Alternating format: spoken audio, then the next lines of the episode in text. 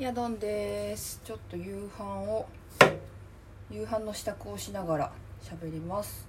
うーんとね昨日の朝連絡があってまあうちのおばあちゃんが亡くなったんですよね。でなんだけどまあこのコロナ禍でちょっとうちがとんでもない地方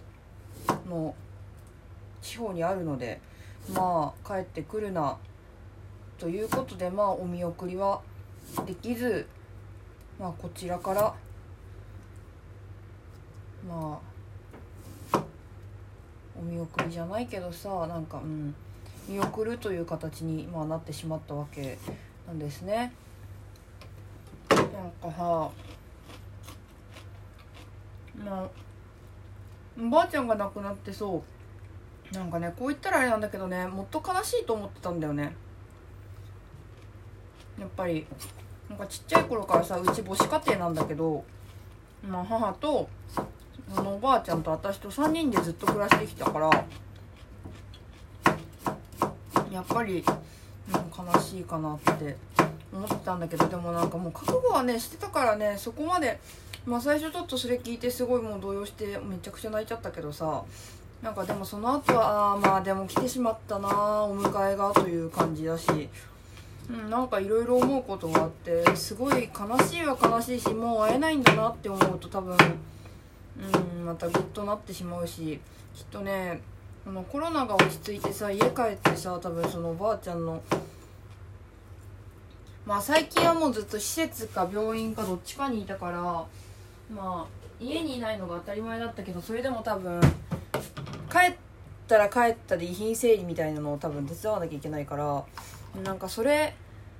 になったら多分きっと私本当にいなくなっちゃったんだなってすごい悲しくなるんだろうなって思ってるしなんかねやっぱそういう意味ではちょっと実感がまだないんだよね。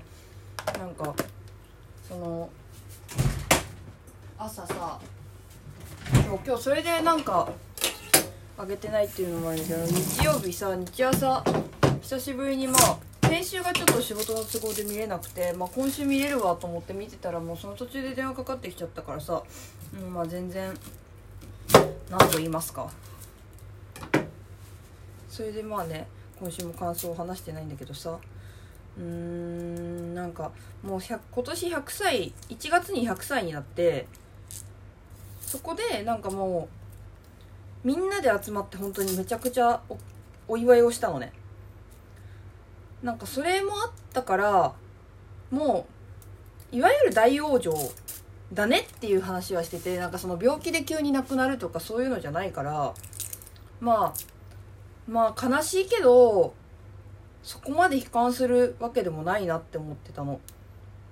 でもうここ最近もう施設に多分おそらく帰れないってレベルで、まあ、入院してここ2ヶ月ぐらいかなずっと病院にいてっていう話を聞いてて、まあ、その間もさやっぱ一回もさ家に帰れなくてさ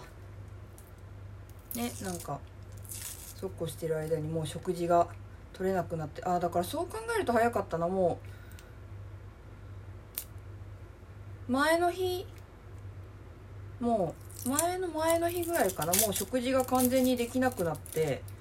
明日から点滴に完全点滴になりますっていう連絡がお母さんから来て。まあ食べることが好きな人だったから本当にグルメだったのよ。なんかもうあの年になっても普通にとんかつ食べたいとか言うしさ。すっごいパワフルな人でさなんか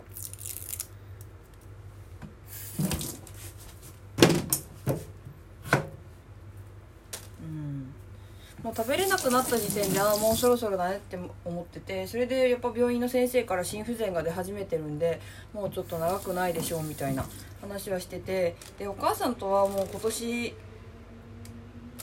そのまあ本人もそうなんだけど本人はまず東京オリンピックが終わるまでは生きてたいって言ってて言ってたのよ。でさその昨日の朝亡くなったんだけどさまあ、ある意味有言実行してるなって思って、まあ、今年ね東京オリンピックが開催されることはなかったけどそれでも本来だったら開催されててもう今の時期だったらさもうオリンピックも終わってたわけじゃん。なんかそういう意味ではある意味あの人有言実行したなみたいな。気持ちがねすごい大きい。なんかそうそう。っていうのもあるし。ねすごい個人的には前日にさチャドウィック・ボーズマンが亡くなってさえー、もう陛下亡くなってしまったやんみたいな。私すごい MCU が好きだからすごいショックで。それもあってからのなんかダブルパンチ。前のね三浦春馬くんの時もうくら入れたらトリプルパンチみたいな感じだけどでも今回はねそんな割と覚悟してたから悲しくはなかったんだよね。なんかでもさ昨日なんかその見送りに行けないから手紙だけでもってことでさ昨日夜手紙を書いてたのよ、まあ、それを速達で今日送って明日がお葬式なんだけど、まあ、きっと間に合う。ようにあの速達でねあの地元まで送ったんだけどなんかそれ書いて書きながらなんかおばあちゃんとの思い出を思い出してる時が一番泣けたかもしれない。なんかうん。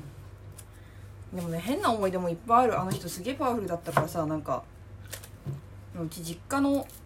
実家がまあ田舎だからさ庭が広くてちっちゃい池があったのよ。じいちゃんが作ったちっちゃい池が。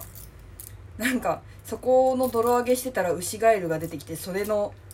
それ捕まえて頭杖で勝ち割ったとか。なんかねそういう変な思い出もいっぱい出てきてからなんかでもちょっとクスッと笑っちゃったんだよね。うんまあでもお見送りできないのはちょっと悲しいかなやっぱ。コロナのねせいでさ言うてさ人が集まるところだからさ集まるところでした。一番の孫だからさ本当に本当に一番の孫っていう一番の孫っていうのはその一番最初にできた孫って意味じゃなくて一番可愛がってくれた本当にね本人も言ってるあなんかうーんやっぱり一緒に住んでた孫でさ生まれた時からずっと一緒だったからずっと一緒に過ごしてきた孫だったからさすっごい可愛がってくれてさなんかまあそりゃ喧嘩もたくさんしたしさいや喧嘩したっていうのもなんかすごい話なんだけどね。よくさそんな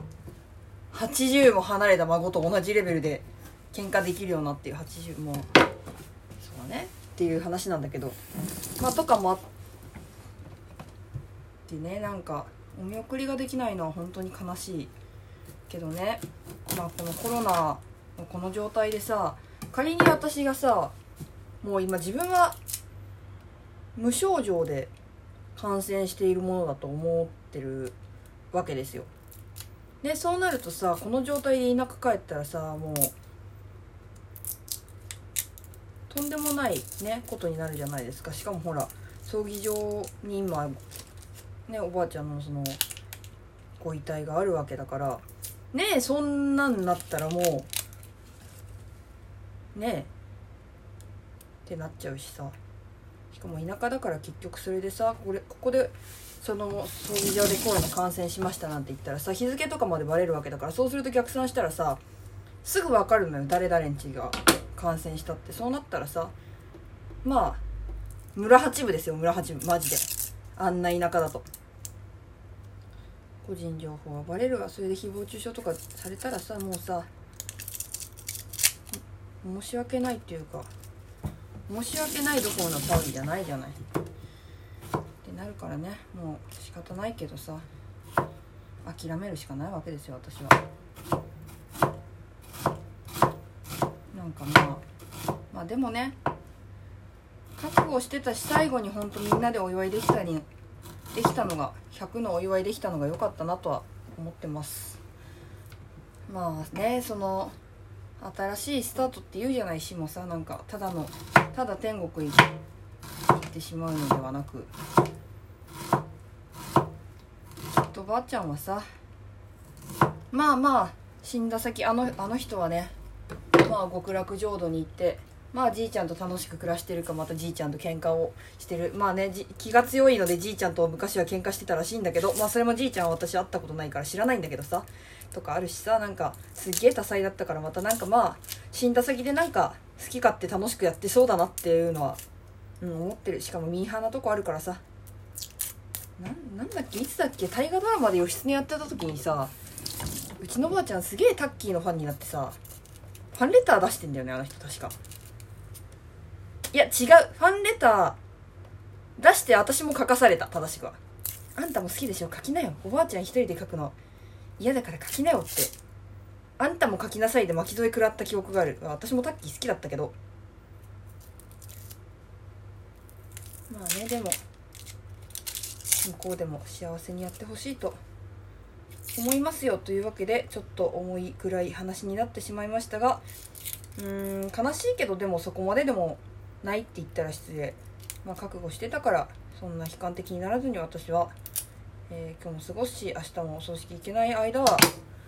結局普通に仕事してることになってしまいますしというお話でございました。それでは最後まで聞いてくださってありがとうございました。ヤドンでした。